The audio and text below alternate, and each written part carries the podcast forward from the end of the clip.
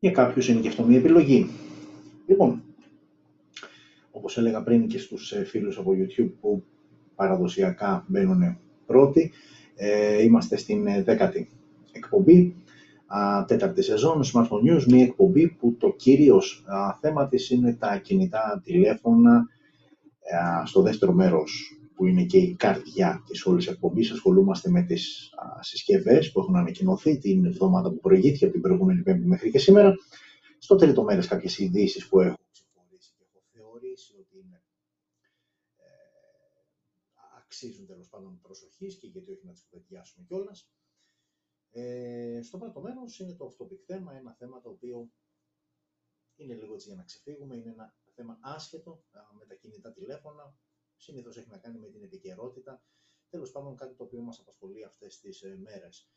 Γενικότερα, ε, όσον αφορά το κομμάτι των κινητών τηλεφώνων, είχαμε μια εξίσου ήσυχη ε, εβδομάδα. Γενικότερα από το καλοκαίρι και μετά ε, και δεν είναι σύνηθες αυτό. Υπάρχει μια ηρεμία όσον αφορά τον κόσμο των smartphones. Έχουμε βέβαια κάποιες σημαντικές ανακοινώσεις. Γενικότερα όμως δεν υπάρχει ιδιαίτερα μεγάλη κινητικότητα. Ε, οπότε έχουμε νομίζω τρεις-τέσσερις συσκευές ε, πρέπει να είναι στο σύνολο που ανακοινώθηκαν την εβδομάδα που μας ε, πέρασε. Δύο-τρεις είναι οι ειδήσεις. Αλλά θα ξεκινήσουμε με το off-topic θέμα. Εντάξει, το topic θέμα έχει να κάνει λίγο σήμερα, 17 Νοέμβρη, είναι μια μέρα που α, είναι ιδιαίτερη για τη χώρα μας, α, γιορτάζονται κάποια πράγματα, α, ξυπνάνε μνήμες, ε, όχι ιδιαίτερα ευχάριστες για τους περισσότερους, α, γιατί υπάρχει και κόσμος που θυμάται με νοσταλγία αυτές τις μέρες, OK, okay, πάντα υπήρχαν αυτά και θα υπάρχουν.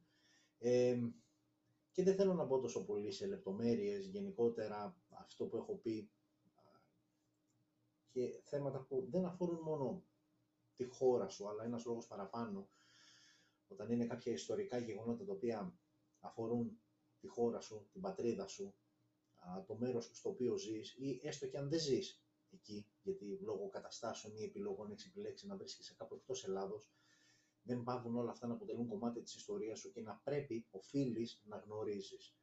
Ε, όλα έχουν υποθεί για εκείνες τις μέρες, για εκείνα τα 7 χρόνια, ε, πράγματα που έχουν συμβεί, πράγματα που δεν έχουν συμβεί, πράγματα τα οποία έχουν μεγαλοποιηθεί, πράγματα τα οποία έχουν, τα έχουν αποκρύψει ε, ή έχουν φροντίσει να, με κάποιο τρόπο να τα κρατάνε θαμμένα ή σαν κάποιο μυστικό το οποίο δεν πρέπει για κανένα λόγο να βγει προς τα έξω. Γενικότερα επικρατεί έτσι ε, ένας προβληματισμός. Α, το έχω ξαναπεί και πάλι ότι η εύκολη λύση α, είναι να ανοίξεις την τηλεόραση, να ακούσεις τα δύο, τρία, πέντε πράγματα που θα σου πούν, να μείνεις σε αυτό και να το θεωρήσεις σαν δεδομένο. Δεν είναι κακό, είναι μία πηγή γνώσης, είναι μία πηγή ενημέρωσης. Θεωρώ ότι πλέον στις μέρες μας Έχουμε όλα αυτά τα μαραφέτια μπροστά μας αυτή τη στιγμή, οθόνες, κινητά, τα πάντα.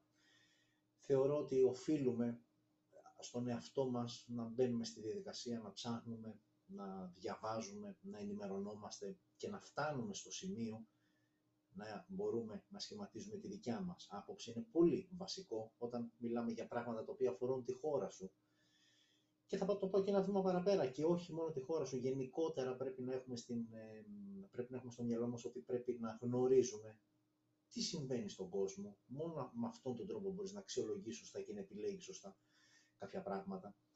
Ε, παρά τα αυτά, εγώ θέλω να σταθώ σε ένα άλλο ε, σημείο, σε μία το οποίο ήταν βέβαια από την περσινή, από τον, περτα, ε, τον περσινό εορτασμό α, της 17ης Νοεμβρίου, ε, ένα ρεπορτάζ που έγινε από ένα γαλλικό κανάλι με τον ε, ε δημοσιογράφο του συγκεκριμένου καναλιού στη χώρα μας, ο οποίος τι έκανε ο άνθρωπος, βγήκε με ένα μικρόφωνο, στάθηκε σε κάποιο σημείο της Πατησίων εκεί κοντά στο Πολυτεχνείο που μάζευε το κόσμος για να καταθέσει στεφάνια, και ρωτούσε τον κόσμο, ο οποίος εκείνη τη στιγμή πήγαινε προς το Πολυτεχνείο, τι γιορτάζει σήμερα, τι έγινε τότε πριν πέρυσι 48 χρόνια; Το χειρότερο της υπόθεσης ήταν οι απαντήσεις. Γιατί φανταστείτε ότι, οκ, υπήρχε ένα μεγάλο κομμάτι νεολαίας, ε, το οποίο κλήθηκε να απαντήσει σε αυτά τα ερωτήματα. Υπήρχαν και πιο μεγάλη ηλικία, υπήρχαν και πιο μικροί. Νομίζω φέτος για πρώτη φορά ήταν, ε, ήταν έντονη, ήταν αισθητή η παρουσία πολύ μικρών παιδιών. Ε, που ναι μεν από τη μία συμφωνώ ότι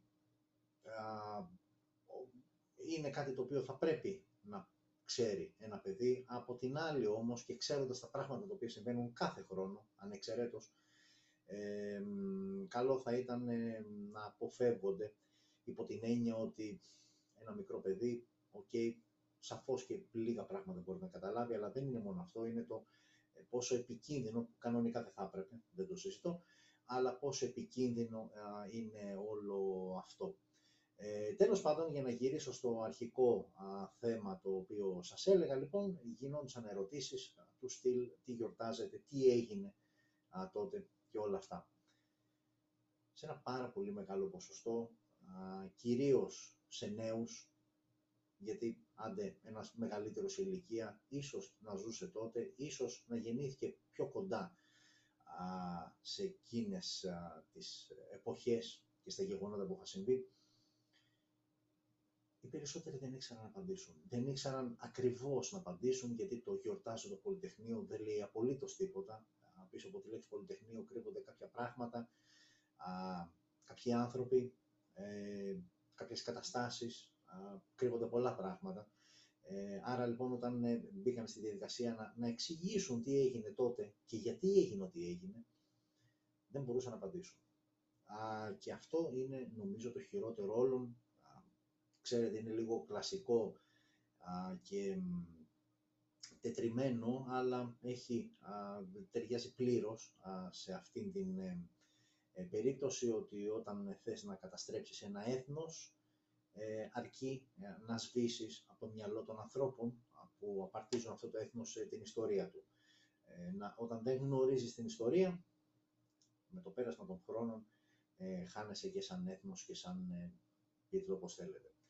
Ε, ήταν πολύ λυπηρός σαν γεγονός να βλέπεις ε, ανθρώπους φοιτητικής ηλικίας, εκεί 18, 19, 20 και να μην ξέρουν ακριβώς πηγαίνεις κάπου, αλλά να μην ξέρεις ακριβώς εκεί που πηγαίνεις, γιατί πηγαίνεις και τι έγινε πριν κάποια χρόνια, πριν κάμποσα, αρκετά χρόνια, ε, ακριβώς σε εκείνο το σημείο που πηγαίνεις, είτε για να καταθέσεις ένα στεφάνι, είτε για να αφήσεις ένα λουλούδι, είτε απλά να περάσεις από μπροστά και να δεις ζωντανά τον χώρο όπου πριν αρκετά χρόνια συνέβησαν αυτά που συνέβησαν και κάποιοι άνθρωποι χάσαν τη ζωή τους. Ε, και ίσως αυτό είναι το σημαντικότερο όλων, ε, το ότι πλέον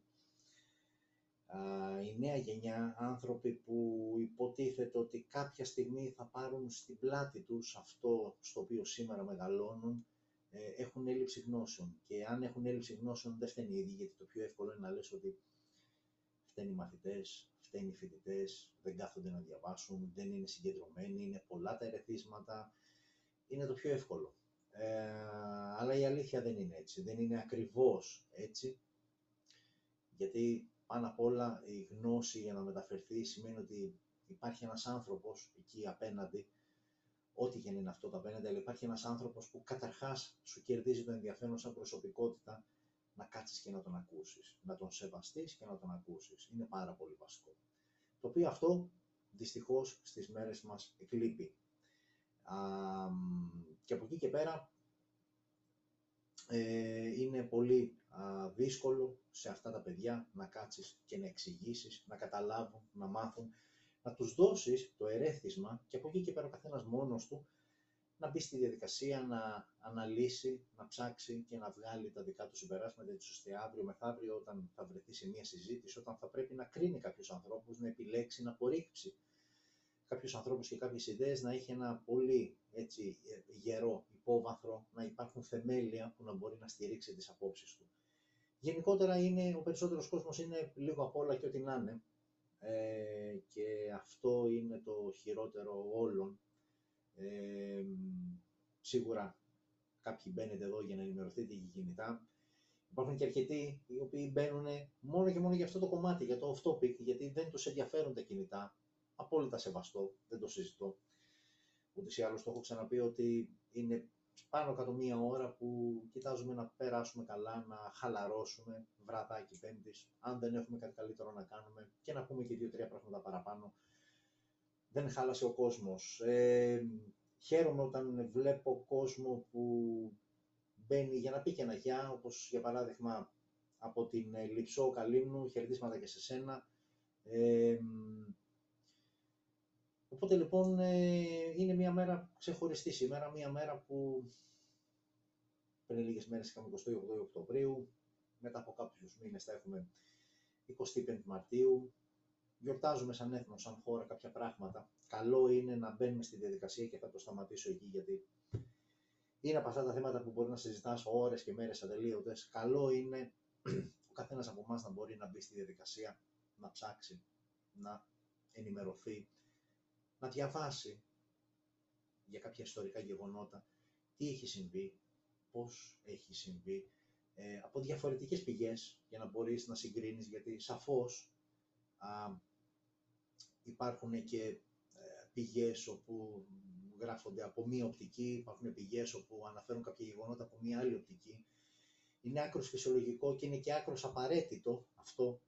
Έτσι ε, δημιουργείται, έτσι εκπαιδεύεται, ε, έτσι τρέφεται η κριτική σκέψη. Οπότε καλό είναι να μπαίνουμε στη διαδικασία, ε, να βλέπουμε κάποια πράγματα και να προσπαθούμε να τα καταλάβουμε εις βάθος τι έγινε, πότε έγινε και γιατί έγινε.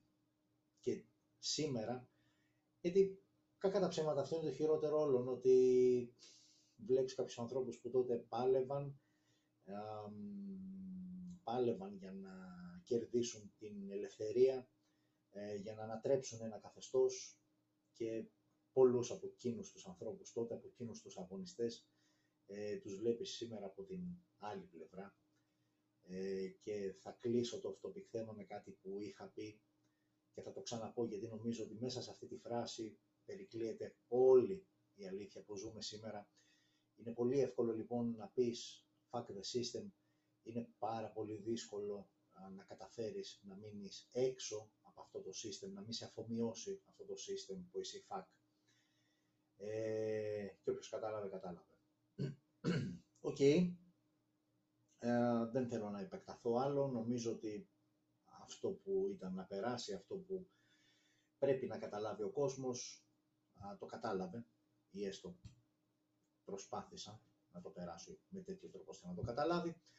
Οπότε πάμε σιγά σιγά στο δεύτερο μέρος εκπομπής που όπως είπα και στην αρχή έχει να κάνει με τις συσκευές που ανακοινώθηκαν από την προηγούμενη πέμπτη μέχρι και σήμερα. Σε αυτό το σημείο οι πιο αδικημένοι είστε εσείς από το TikTok. Γιατί δυστυχώς το TikTok δεν μας δίνει τη δυνατότητα να γυρίσω την κάμερα όπως μας αφήνει το Facebook Live, ας πούμε, που θα το κάνω ευθύς αμέσως ε, για να ουσιαστικά δείξω την οθόνη και να βλέπετε τις συσκευές που παράλληλα περιγράφει. Γι' αυτό και προσπαθώ κυρίως για εσάς, αλλά και του podcast. Απλά το podcast είναι λίγο πιο συνειδητοποιημένη, ξέρω ότι είναι podcast, ότι δεν έχει εικόνα. Για εσάς λοιπόν θα προσπαθήσω να είμαι όσο το δυνατόν πιο περιγραφικός, να μην έχετε εικόνα, αλλά να να καταλάβετε σχετικά καλά ε, αυτό για το οποίο μιλάω και περιγράφω. Ε, πάμε λοιπόν ε, σιγά σιγά να ξεκινήσουμε με τις μία, δύο, τρεις, τέσσερις συσκευές που ανακοινώθηκαν. Ε, και αυτά είναι τα ωραία. Αυτά είναι τα ωραία γιατί τώρα είπα ότι εσείς είστε αδικημένοι αλλά δεν είστε, πλέον θα είστε και εσείς αδικημένοι γιατί δεν φόρτωσα α, τις εικόνες από α, τις α, συσκευές. OK, okay, καμιά φορά πάνω στο τρέξιμο ξεχνάμε για κάποια πράγματα. Τι να κάνουμε. OK, okay, συνεχίζουμε λοιπόν με αυτό. Ε, βλέπετε μένα όσοι αντέχετε. Ε, και θα ξεκινήσουμε με το Oppo A1 Pro, το οποίο ανακοινώθηκε α, στις 16 Νοεμβρίου, μόλις χθες. μία συσκευή που είναι mid-range κατηγορία, είναι μικρομεσαία κατηγορία, δεν έχετε τώρα εικόνα για να τη δείτε. Θα πάμε όμως κατευθείαν στα χαρακτηριστικά. Μιλάμε λοιπόν για μια συσκευή η οποία έχει οθόνη 6,7 inches τεχνολογίας OLED με refresh rate στα 120 Hz, Full HD Plus η ανάλυση της και με μια προστασία, ε, αυτό που άλλες συσκευές το λένε Gorilla Glass, έχουν Gorilla Glass δηλαδή μπροστά, άλλες έχουν Scott Sensation, μια διαφορετική τεχνολογία. Εδώ έχουμε μια AGC DT Star 2 που όσο καιρό κάνω αυτό που κάνω και ασχολούμαι με τα κινητά τηλέφωνα πρώτη φορά το ακούω. Τέλος πάντων αυτό, αυτό είναι που έχει, που διαθέτει το Oppo A1 Pro σαν προστασία οθόνης. Πάμε τώρα και στο εσωτερικό. Εκεί έχουμε τον Snapdragon 695 5G με Adreno 619.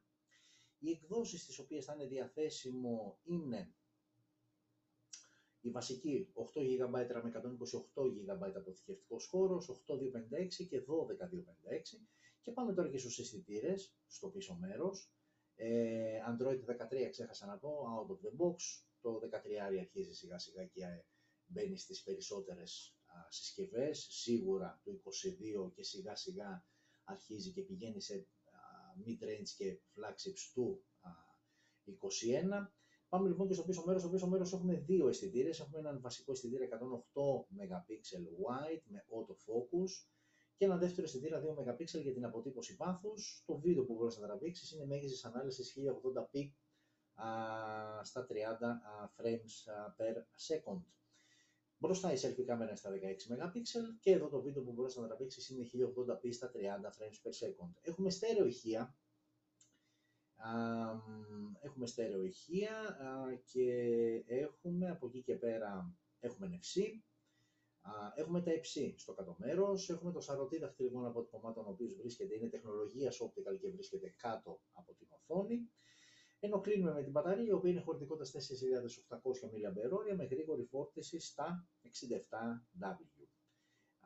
Και η τιμή της στη βασική έκδοση 828 ξεκινάει από 240 ευρώ Οπότε λοιπόν στο σύνολό του το Α1 Pro είναι μια ok, συμπαθητική συσκευή, δεν έχει κάτι super wow για να σε τρελάνει οτιδήποτε.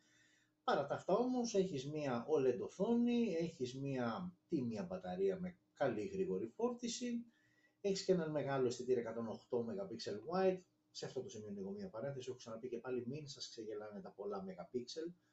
Τα πολλά MP θα σου χρησιμεύσουν σε περίπτωση που θες αυτό που έχεις βγάλει μια φωτογραφία, να το τυπώσεις σε ένα καμβά, σε μια φύσα, σε μια τεράστια φύσα και να δεις τι λεπτομέρεια έχει αποτυπωθεί εκεί. Έχει όντως νόημα α, τα πόσα μεγαπίξελ είναι ο φακός. Για τους περισσότερους όμως που η χρήση που κάνουμε είναι κυρίως μέσω social media, να ανεβάσουμε τις φωτογραφίες στο Google Photos και να διατηρήσουμε ένα ok ψηφιακό αρχείο κτλ. Πιστέψτε με ότι και με τα μισά μεγαπίξελ, με ακόμα λιγότερα μεγαπίξελ αλλά ποιοτικό φακό, ε, το αποτέλεσμα είναι εξίσου καλό ή πολλές φορές είναι και καλύτερο. Οπότε μην κολλάτε στα νούμερα που τις περισσότερες φορές είναι κόλπο marketing για να τσιμπήσεις, μην κολλάτε στα πολλά megapixel. Ε, έχοντας ε, βασικές γνώσεις φωτογραφίας, ε, θα ξέρετε, όσοι το ξέρετε και όσοι δεν το ξέρετε να το μάθετε, ότι τα megapixel έχουν να κάνουν με την αποτύπωση λεπτομέρειας όταν πας να εκτυπώσεις κάτι σε πολύ μεγάλο μέγεθος. Για την καθημερινότητα, κάνεις τη δουλειά σου και με πολύ λιγότερα. Οκ, λοιπόν, και αυτό ήταν το Α1 Pro, από το οποίο φεύγουμε και συνεχίζουμε με τη Realme, ίσως την ε, σημαντικότερη προσθήκη αυτή τη εβδομάδα. Ε, είχαμε δει την προηγούμενη εβδομάδα ανακοινώθηκε το Realme 10 5G και είπαμε ότι έκανε σε φταί στην ε, σειρά 10 και σήμερα ανακοινώθηκαν δύο ακόμα συσκευές, το 10 Pro και το 10 Pro Plus. δύο συσκευές οι οποίες ανακοινώθηκαν σήμερα 17 του μήνα Μιλάμε για συσκευές όπου έχουν, διαθέτουν και οι δύο οθόνη 6,7 inches και πάμε τώρα ε, για να βλέπουμε ταυτόχρονα και διαφορές. Το 10 Pro διαθέτει 6,7 inches ε, οθόνη ε, μισό λεπτάκι, 6,7 inches οθόνη με Full HD ανάλυση τεχνολογίας APS LCD και 120 Hz refresh rate.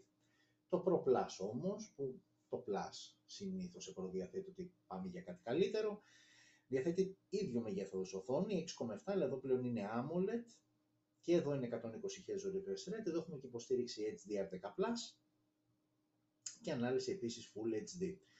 Και οι δύο συσκευές Android 13 out of the box, Πάμε τώρα και στον επεξεργαστή. Το MEN Realme 10 ε, Pro έρχεται με το Snapdragon 695 5G, το 10 Pro Plus έρχεται με το Dimensity 1080. Ε, οι εκδόσεις τώρα στις οποίες ε, θα είναι διαθέσιμες στις συσκευές είναι 8 256 και 12 256 όσο αφορά το Pro, ενώ το Pro Plus θα έχει μεγαλύτερη ποικιλία 8 και 28, 8 256 και 12 256 RAM δηλαδή για αποθηκευτικός χώρος. Πάμε τώρα και στους αισθητήρες. Ο βασικός αισθητήρας, το 10 Pro έχει δύο αισθητήρες, το 10 Pro Plus έχει τρεις αισθητήρες. Ο βασικός αισθητήρας και στις δύο συσκευές είναι 108 MP wide ε, με face detection το focus. Στο Realme 10 ο δεύτερος αισθητήρα είναι 2 MP για αποτύπωση βάθους, ενώ στο Realme 10 Pro Plus έχουμε έναν αισθητήρα 8 MP ultra wide και έναν αισθητήρα τρίτο 2 MP για macro λήψεις. Άρα η ουσιαστική τους διαφορά, ο έξτρα αισθητήρα που έχει το Realme 10 Pro Plus από το Realme 10 Pro είναι ο ultra wide. Πάμε τώρα και στο βίντεο. Στο Realme 10 Pro τραβάς βιντεάκι 1080p στα 30 frames per second. Ε, ενώ α, στο Realme 10 Pro Plus τραβάς 4K στα 30 frames per second και 1080 στα 30, 60, 120 και 480. Προς τα selfie κάμερα και στις δύο συσκευές είναι ακριβώς η ίδια 16 MP wide με υποστήριξη πανόραμα και λήψη βίντεο 1080p στα 30 frames per second. Ε, έχουμε στερεοχεία και στις δύο συσκευές, ο ήχος είναι 24 bit. το 10 Pro Plus διαθέτει NFC, το 10 Pro δεν διαθέτει NFC. Λίγο περίεργο αυτό γιατί ενέτη πιο 2022, τελειώνουμε και το 2022, πάμε το 2023. Πλέον το NFC με όλες αυτές τις εφαρμογές για πληρωμές, ε, να έχουμε περάσει κάρτες και τα λοιπά, σε τέτοιες κατηγορίες συσκευές το θεωρείς λίγο πολύ αναμενόμενο. Παρά τα αυτά το Realme 10 Pro δεν α, έχει NFC, έχει μόνο το 10 Pro Plus. Τα υψίθυρα στο κάτω μέρος. Ο σαρωτή δαχτυλικών αποτυπωμάτων στο Realme 10 α, βρίσκεται πλάγι, ενώ στο 10 Pro Plus είναι ε, under display optical τεχνολογίας και πάμε στην μπαταρία όπου και στις δύο περιπτώσεις είναι στις 5.000 mAh ε, στο Realme 10 Pro φορτίζεις στα 33W, στο Realme 10 Pro Plus φορτίζεις στα 67W. Και όσο αφορά τις τιμές, είναι λίγο αστείο, γιατί η διαφορά τους είναι μόλις 10 ευρώ. Ε, το Realme 10 Pro ξεκινάει από 220 ευρώ, το Realme 10 Pro Plus από 230. Ε, εντάξει, είναι αστείο. Προφανώς, δηλαδή, Ποιος θα μπει στη διαδικασία να πάρει το 10 Pro, όταν με 10 ευρώ παραπάνω, με 15, με 20, με 30 ευρώ θα σου πω εγώ παραπάνω, ανάλογα με την τιμολόγηση στη κάθε χώρα, μπορεί να πάρεις το 10 Pro Plus. Και να έχεις και NFC. Δεν θα μιλήσω για AMOLED, δεν θα μιλήσω για πιο γρήγορη γρήγορη φόρτιση, που και αυτά μετράνε, αλλά είναι λίγο, δεν ξέρω, ε, προφανώς. Και σκεφτείτε ότι το Realme 10 που είδαμε την προηγούμενη εβδομάδα ξεκινάει από 180 ευρώ. Δηλαδή, ακόμα και αυτό, το πιο οικονομικό της σειράς στο Realme 10, από το Realme 10 Pro Plus του χωρίζει μόλις ένα πενηντάρικο. Θα μου πεις, ρε φίλε, OK, okay, τα 50 ευρώ είναι 50 ευρώ. Ναι, αλλά θεωρώ ότι όταν έχεις φτάσει εκεί, δώσε 5 ευρώ παραπάνω ή κάνε αποταμίευση ένα μήνα παραπάνω και δώσε τα μετά και πάρε από το πιο οικονομικό στο top της ε, κατηγορίας. OK, okay, σίγουρα ενδιαφέρουσες συσκευές και το Realme 10 Pro και το Realme 10 Pro Plus, απλά είναι τόσο μικρή η χρηματική διαφορά μεταξύ τους, που για μένα το Realme 10 Pro δεν υπάρχει λόγος να μπει καν ε, να το σκεφτείς ή πήγαινε στο Realme 10, αν δεν θες να περάσεις το ψυχολογικό φράγμα των 200 ευρώ ή αν, οκ, σε παίρνει, δώσε 5 ευρώ παραπάνω και πήγαινε στο Realme 10 Pro Plus που θεωρείται ένα πλήρες πακέτο για τα χρήματα τα οποία θα έχεις διαθέσει. Και βέβαια, OK, okay, αυτές οι τιμές είναι η βάση, σαφώς είναι συσκευές που θα έρθουν, θα κυκλοφορήσουν στην Ελλάδα και δεν θα είναι τόσο, αλλά δεν θα είναι και πάρα πολύ παραπάνω.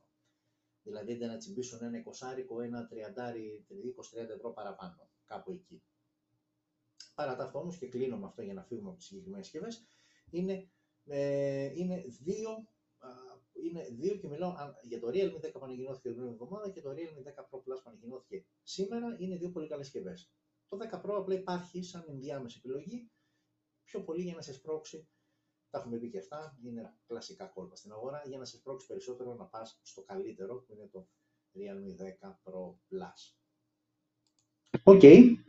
Ε, και πάμε στην αγαπημένη μας ε, Vivo, η οποία έχει στρώσει τελευταία και για όσους ε, δεν ε, μπορείτε να καταλάβετε γιατί λέω αγαπημένη Vivo, ε, το λέω γιατί η Vivo τουλάχιστον πέρυσι, φέτος λίγο κάπως το έχει μαζέψει, αλλά τουλάχιστον πέρυσι και πρόπερσι ήταν η εταιρεία α, στην, ε, στην αναδρομή, την ετήσια αναδρομή που κάναμε πάντα κάποια στιγμή μέσα στο Γενάρη του κάθε έτους. Ε, στην αναδρομή λοιπόν που κάναμε, μετράγαμε το πόσες συσκευές παγκοσμίως ανακοίνωσε η κάθε εταιρεία. Άσχετα κάποιες περιορίζονται μόνο για Κίνα, κάποιες είναι μια συσκευή που βγαίνει με α όνομα, ας πούμε, για φορά την Κίνα, με β όνομα όταν είναι Global International έκδοση, πείτε το όπως θέλετε. Όπως και να έχει, η Vivo δύο συνεχόμενες χρονιές βγήκε νούμερο ένα εταιρεία. Ε, και μάλιστα πέρυσι, το είχαμε σχολιάσει αυτό, είχε κονταροχτυπηθεί με τη Xiaomi, γιατί και αυτή πλέον βγάζει πολύ πράγμα. Σε σημείο δηλαδή, ακόμα και με εγώ που μπαίνω στη διαδικασία να κάτσω, να ασχοληθώ, να διαβάσω κτλ. Μπερδεύομαι με τις συσκευές όταν προσπαθώ να καταλάβω ότι ε, αυτή που βγαίνει σαν Redmi Note 11 ε, Pro Plus και τα λοιπά αφορά την αγορά της Κίνας, σε Redmi Note 11 αλλά με μία άλλη ονομασία, συνέχεια ονομασίας, αφορά ας πούμε τις υπόλοιπες ε, αγορές και τα λοιπά. OK, okay, λοιπόν, εξού και αγαπημένη Vivo, για να εξηγήσω το αγαπημένη. Η αγαπημένη λοιπόν Vivo ανακοίνωσε, τι ανακοίνωσε, ανακοίνωσε το Vivo V21s και είναι μια συσκευή από αυτές που αναμένουμε στη χώρα μας. Ήδη κυκλοφορεί το V23 5G, που είναι μια συσκευή που έχει κυκλοφορήσει πολύ στο, σε ελληνικά ε, κανάλια YouTube όπου παρουσιάζουν συσκευές. Θυμίζω και πάλι για όσους δεν το γνωρίζετε ότι Vivo και όπου έχουν πλέον επίσημους ε, αντιπροσώπους εδώ στη χώρα μας, έρχονται δηλαδή επίσημα, δεν έρχονται μόνο στα κλασικά σκουτζομάδες, έρχονται και επίσημα στη χώρα μας με ό,τι αυτό συνεπάγεται όσο αφορά τον ανταγωνισμό, τις τιμές κτλ. Οπότε πλέον δίνουμε λίγο περισσότερη προσοχή σε αυτές τις συσκευές γιατί δεν είναι άλλη μια κινέζια που κυκλοφορεί εκεί και θα πρέπει να μπω σε κάποιο site να τη φέρω απ' έξω. Είναι συσκευές που πλέον έρχονται και επίσημα στη χώρα μας. Άρα πλέον καλό είναι να γνωρίζουμε τι, έχουμε, τι έχουν να μας προσφέρουν και οι συγκεκριμένες συσκευές. Το Vivo λοιπόν V21s είναι μια συσκευή η οποία ξεκινάμε με την οθόνη της που είναι 6,44 inches τεχνολογίας AMOLED. Έχει refresh rate στα 90 Hz, έχει υποστήριξη HDR10+, και Full HD Plus ανάλυση. Android 12 out of the box, Dimensity 800U επεξεργαστής. Θα είναι διαθέσιμη σε μία μοναδική έκδοση 8 GB RAM, 128 GB αποθηκευτικός χώρος. Και πάμε τώρα στις κάμερες στο πίσω μέρος, όπου είναι τρεις αισθητήρες. Και σε αυτό το σημείο ξαναστάω και πάλι συγγνώμη που από ταχύτητα α, ξέχασα να φορτώσω τις φωτογραφίες προκειμένου να έχετε και εικόνα, ε, όχι όλοι, κάποιοι τέλος πάντων ε, των συσκευών για τις οποίες μιλάω. Έχουμε λοιπόν τρεις αισθητήρες, επιστρέφοντας στην περιγραφή του Vivo V21s. Ο βασικός αισθητήρας είναι στα 64 MP wide με face detection το focus και οπτική σταθεροποίηση. Έχουμε ένα δεύτερο 8 MP ultra wide φακό και έχουμε ένα τρίτο 2 MP για τις μακρο λήψεις. Το βίντεο τραβάς είναι 4K στα 30 frames per second. Ε, πάμε τώρα και μπροστά, όπου έχουμε ένα εντυπωσιακό σύνολο για selfie κάμερα στα 44 MP φακός, και έχουμε δει και μεγαλύτερο, 60 MP αν δεν κάνω λάθος. Είναι wide φακός με autofocus και οπτική σταθεροποίηση. Και αν δεν κάνω λάθος, αν δεν κάνω λάθος, πρέπει να είναι άλλη μια συσκευή που μου διαφεύγει αυτή τη στιγμή που ο φακός α, στη selfie κάμερα, στην μπροστινή κάμερα, διαθέτει τεχνολογία οπτικής σταθεροποίησης. Έχουμε Dual LED Flash, δυνατότητα λήψης βίντεο 4K στα 30 frames per second, άρα λοιπόν είναι ένα πολύ καλό setup μπροστινής κάμερας για όσους ασχολούνται με vlogging, παίζουν πολύ με selfies και όλα αυτά. Είναι πολύ δυνατό α, το Vivo V21s στην μπροστινή του κάμερα. Έχουμε μόνο ηχείο, δεν έχουμε θύρα για ακουστικά, έχουμε NFC, έχουμε τα υψί στο κάτω μέρος, έχουμε σαρωτήτα θυλωμένο αποτυπωμάτων optical κλασικά κάτω από την οθόνη και έχουμε και μια μπαταρία 4.000 mAh με γρήγορη φόρτιση στα 33W. Η αλήθεια είναι το 4.000 με αγχώνει λίγο πλέον με τα δεδομένα τα σημερινά, ε, με τις ενεργειακές απαιτήσεις που έχουν οι συσκευές, με τις οθονάρες και όλα αυτά, οτιδήποτε κάτω από 4.500 εμένα προσωπικά με αγχώνει, σαν χωρητικότητα μπαταρίας. Και έχεις και μια γρήγορη φόρτιση που πλέον και σαν νούμερο ακούγεται και είναι μικρό, το 33W, ε, όταν, ε, okay, δεν θα σχολιάσω της Xiaomi το, το... Και πάμε να κλείσουμε με το τρίτο μέρος, όπου στο τρίτο μέρος ε, έχουμε, έχω ξεχωρίσει κάποιες ειδήσεις, τρεις είναι στο σύνολο, α, άκρως ενδιαφέρουσες, εδώ όμως θα δείτε κάποια εικόνα ή μάλλον βίντεο.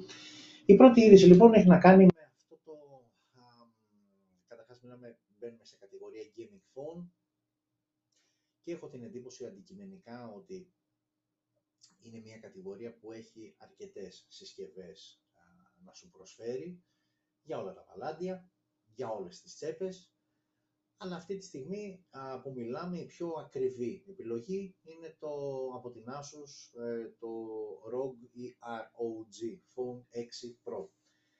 Το οποίο αν δεν κάνω λάθος δεν είναι ακόμα διαθέσιμο στην Ελλάδα, ε, κάποια στιγμή το είχα δει, ε, τέλος πάντων είναι μια συσκευή που αυτή τη στιγμή στην Ευρώπη λοιπόν, γιατί πάνω κάτω εκεί παίζουν οι τιμές, είναι γύρω στα 1400 ευρώ και δεν τα λες καθόλου λίγα. Σίγουρα είναι το πιο δυνατό από πλευράς χαρακτηριστικών κινητό που κυκλοφορεί αυτή τη στιγμή στον κόσμο. Έχει αυτό το περίεργο design α, που συνηθίζεται σε αυτές τις κατηγορίες.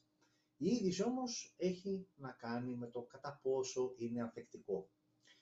Ξέρετε λοιπόν, και για όσους δεν το ξέρετε να το πω εντάχει, ότι είναι ένα κανάλι, είναι ένας τύπος ε, γουλή, γυαλίζει το κεφαλάκι του, ο οποίος τι κάνει, παίρνει κάθε φορά μία συσκευή καινούρια και τη βασανίζει. Κάνει συγκεκριμένα βασανιστήρια του τύπου τη γρατζουνάει για να δει κατά πόσο είναι αφεκτικό το υλικό του σασί κτλ. Γρατζουνάει την οθόνη να δει από ποιο επίπεδο και μετά αρχίζει και γρατζουνιέται. Ε, την κείμενα για να δει τα πίξελ ε, σε ποιο βαθμό ε, αρχίζουν και καίγονται και καταλήγει στο τέλος, γιατί από όλη αυτή τη διαδικασία. Αυτό που αξίζει να δούμε είναι στο τέλος προσπαθεί να τα λυγίσει. Θεωρητικά όλα αυτά ε, τα, τα βασανιστήρια, το πούμε έτσι, έχουν να κάνουν με την καθημερινότητα, δηλαδή και αν βάλεις το κινητό ας πούμε στην τσέπη και έχεις κλειδιά ή κέρμα όσο αφορά τις γρατζουνιές, τώρα το κάψιμο ok ε, και το σασί το οποίο το γρατζουνάει και πάλι αν το ακουμπάς, αν το έχεις γενικότερα χωρίς θήκη και είναι εκτεθειμένο το κινητό, κατά πόσο είναι ευάλωτο ε, στην, ε, σε τέτοιου είδους κακουχίες που ως ένα βαθμό έχουν μια λογική. Οκ. Τώρα το, το, το bend το λεγόμενο, το λίγισμα έχει να κάνει αν έχεις το κινητό στην κωλότσεπη και ξεχαστείς και κάτσεις ή το έχεις κάπου σε κάποια καρέκλα, σε κάποιο καναπέ και κάτσεις πάνω του α, πόσο θα αντέξει την πίεση και δεν θα σπάσει, δεν θα λυγίσει κτλ. Πριν ανοίξω το βιντεάκι θα σας πάω κατευθείαν σε αυτό το τελευταίο για να δείτε και τελικά αν άντεξε ή όχι. Στο περσινό μοντέλο είχε σπάσει το κινητό πάρα πολύ εύκολα, εξίσου δυνατό και ακριβό το αντίστοιχο ROG Phone 5 πέρυσι, ε, είχε σπάσει πάρα πολύ εύκολα ε, και είχε πάρει στο τελικό συμπέρασμα αρνητικό πρόσημο γιατί σου λέει ok μπορεί να είναι δυνατό, μπορεί να είναι super wow από πλευρά specs κτλ αλλά δεν μπορεί να έχω δώσει τόσα λεφτά και να είναι τόσο ευάλωτο στο να σπάσει η συσκευή αν απλά κάτσει κάποιος κατά λάθος πάνω της. Ε, γιατί, γιατί ο τρόπος με τον οποίο ήταν κατασκευασμένη η συσκευή, με τον ανεμιστήρι εκεί που τον είχε, με τις κεραίες όπου χανόταν λίγο ε, το ενίο που έχει το σασί και κρατάει τη δομή ισχυρή, ε, έσπασε εύκολα. Άρα λοιπόν η απορία ήταν αν το φετινό α, είχε κάποια βελτίωση. Την απάντηση δεν θα σας τη δώσω εγώ, θα τη δείτε όσοι τη δείτε, ε, θα τη δείτε ευθύς αμέσως. Ε, και θα τη δείτε ευθύς αμέσως, εσείς θα το δείτε από εδώ, εσείς από το YouTube θα το δείτε εδώ που γυρίζω την οθόνη, μισό λεπτάκι να σας φτιάξω, εσείς δυστυχώς από το TikTok δεν θα έχετε εικόνα. Ε, και πάμε να δούμε ε, τελικά η συσκευή ε, αν φέτος βελτιώθηκε σε σύγκριση με το περσινό μοντέλο. Για να δούμε. Για να δούμε θα πρέπει να ξεκινήσει να παίζει το βίντεο, το οποίο όμως ξεκίνησε. Λοιπόν, για να δούμε. Ε, εδώ έχει τη συσκευή στα χέρια, το OK, δείχνει και το κάψιμο, τη γυρνάει και σε λίγο θα μπει στη διαδικασία να τη λυγίσει. Εδώ ξεκινάμε. Και δυστυχώς η πανάκριβη αυτή παύλα πανίσχυη συσκευή και φέτος σπάει το ίδιο πανεύκολα με πέρυσι. Άρα λοιπόν καμία βελτίωση όσο αφορά το σχεδιαστικό κομμάτι και το επίπεδο δοχής. Βλέπετε ότι πίσω οθόνη θρηματίστηκε ε, και νομίζω ότι κάποια στιγμή βλέπετε εκεί ακριβώς το σημείο στο οποίο έχει σπάσει δεξιά και αριστερά είναι το αδύναμο σημείο α, της συσκευής, εκεί στο κουμπί από τη μία πλευρά και την άλλη εκεί που είναι η θύρα USB. είναι ιδιαίτερα ευάλωτος σε αυτό το σημείο, γι' αυτό και χωρίς να ασκήσει ιδιαίτερη πίεση, η συσκευή, εδώ μια πιο κοντινή λήψη, βλέπετε ότι έσπασε πάρα πολύ εύκολα και μιλάμε για κινητό το οποίο ξαναλέω και πάλι κοστίζει περίπου α, 1400 ευρώ σε διάφορες ευρωπαϊκές χώρες. Δείχνει και το περσινό, νομίζω πως όχι, τουλάχιστον όχι από το σημείο που έπιασα εγώ και μετά, το έδειχνε πιο πριν. Απλά κάποια στιγμή σου δείχνει και το περσινό μοντέλο, το οποίο το βλέπετε πάνω αριστερά, είναι το περσινό ROG Phone 5, το οποίο έπαθα ακριβώς στην ίδια ζωνιά. Να, και εδώ τα βάζει δίπλα-δίπλα. Το περσινό μοντέλο, εξίσου ακριβό και δυνατό. Και δεξιά το λευκό είναι το φετινό. Α, παρά αυτό όμως ε, κρατάει τον τίτλο ε, του πιο α, δυνατού α, smartphone που κυκλοφορεί αυτή τη στιγμή α, γενικότερα. OK. Okay. Ε, η μία είδηση ήταν αυτή. Η δεύτερη είδηση είχε να κάνει ε, με iPhone ε, και τα φετινά 14, 14 Pro και 14 Pro Plus. Ε, ένα από τα σημαντικά χαρακτηριστικά κατά την παρουσίαση ήταν και η άμεση σύνδεση με δορυφόρο, έτσι ώστε να στείλεις SOS αν είσαι σε κάποια δύσκολη κατάσταση και τέλος πάντων να μπορούν να σε εντοπίσουν και να σε σώσουν από, κάτι, από κάποια δυστάρεστη κατάσταση. αυτό λοιπόν ξεκίνησε να λειτουργεί τόσο στις Ηνωμένες Πολιτείες Αμερικής όσο και στον Καναδά, ε, ενώ ε, οι πρώτες χώρες στην Ευρώπη πλέον ε, που θα δώσουν τη δυνατότητα στους χρήστες iPhone 14, 14 Pro και 14 Pro Plus να έχουν αυτή την βοήθεια θα είναι Γαλλία, Γερμανία, Ιρλανδία και το Ηνωμένο Βασίλειο. Το τηλέφωνο, όπως μας ενημερώνει η Apple, κάνει περίπου γύρω στα 15 με 20 δευτερόλεπτα για να στείλει σήμα. Ε, με βάση τις δορυφορικές συνδέσεις. Ε, το τηλέφωνο σου δίνει μάλιστα και οδηγίες, τώρα βέβαια αυτό δεν ξέρω κατά πόσο είναι εφικτό και ανάλογα την κατάσταση στην οποία θα βρίσκεις, αν θα μπορείς, γιατί το τηλέφωνο σου δίνει οδηγίες, κράτα το έτσι, έτσι, κοίτα προς τα εκεί, προς τα εδώ κτλ. Αλλά δεν ξέρω κατά πόσο εσύ θα είσαι σε θέση να παίξεις λίγο με τα σύννεφα για να α, στοχεύσεις τέλος πάντων ε, σωστά προς τον δορυφόρο. Όπως και να έχει όμως, καλό είναι να υπάρχει. Α, έρχεται λοιπόν και στην Ευρώπη α, ε, και ξαναλέω και πάλι οι πρώτες χώρες που θα αποκτήσουν αυτή την ε, σύνδεση είναι Γαλλία, Γερμανία, Ιρλανδία και Ηνωμένο Βασίλειο. Ε, οπότε πάρτε τα όρια και τα βουνά και τα λαγκάδια, όχι ακόμα εδώ σε εμάς, αλλά γενικότερα μην είστε εκεί, πάρτε τα, μην φοβάστε ότι για να γίνει θα σας σώσει το iPhone 14 14 Pro και 14 Pro Max. Ε, και πάμε και σε μια τελευταία είδηση που έχει να κάνει με μια επικίνδυνη εφαρμογή η οποία εντοπίστηκε στο Play Store και να ήταν μόνο αυτή θα προσθέσω εγώ. Α, γενικότερα και εδώ α, η αλήθεια είναι ότι η Apple έχει κάνει καλή δουλειά ή για να είμαι πιο σωστός έχει κάνει καλύτερη δουλειά από ότι οι άνθρωποι ε, του Android ε, που διαχειρίζονται αυτήν την, ε, αυτό το open software που ναι μεν σου δίνει πολλά καλούδια και πολλές επιλογές αλλά είναι σαφώς και πιο ευάλωτο σε τέτοιου είδους ε, προβληματικές εφαρμογές που έχουν σκοπό να αντλήσουν προσωπικά δεδομένα που άλλες φορές είναι λιγότερο επικίνδυνο, άλλες φορές όμως όπως τώρα είναι πολύ πιο επικίνδυνο. Εδώ, ας πούμε, θα μιλήσουμε για μια εφαρμογή, η οποία τώρα μην την πείτε στη διαδικασία και την ψάξετε, την έχουν ήδη κατεβάσει.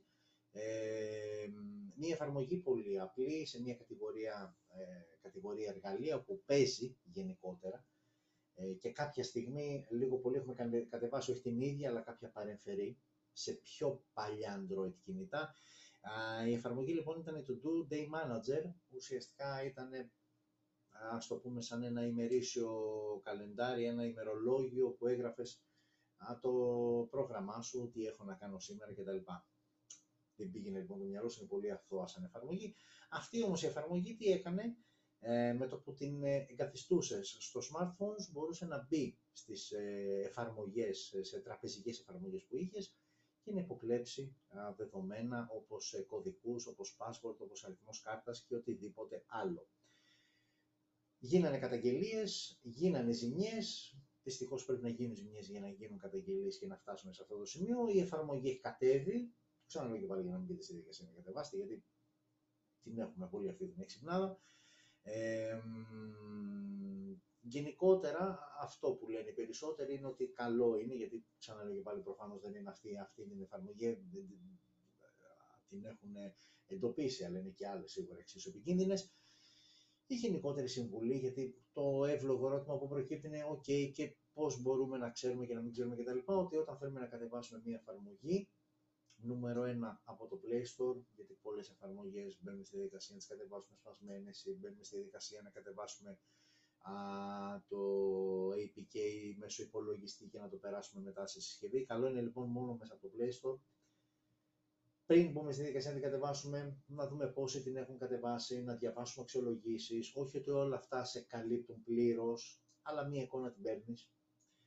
Ε, και από εκεί και πέρα ε, έχει να κάνει πάντα μια εφαρμογή που κατεβάζουμε όταν γίνεται η κατάσταση στη συσκευή, ζητάει κάποιες άδειες, όπως για παράδειγμα άδεια για να έχει πρόσβαση στην κάμερα, στο μικρόφωνο, στις επαφές, ε, στα μηνύματα γενικότερα. Πάντα λοιπόν έχουμε στο μυαλό μας τι εφαρμογή κατεβάζουμε και αν δούμε να ζητάει κάποια περίεργη άδεια, αμέσως φεύγουμε γιατί για παράδειγμα ας πούμε τώρα να κατεβάσεις μια εφαρμογή που να είναι τι να πω ας πούμε, να είναι μια εφαρμογή για ανταλλακτικά αυτοκινήτων, λέω εγώ τώρα μου ήρθε α, σαν ε, ιδέα και να σου ζητάει άδεια ας πούμε από τις επαφές που έχεις εσύ στο κινητό σου.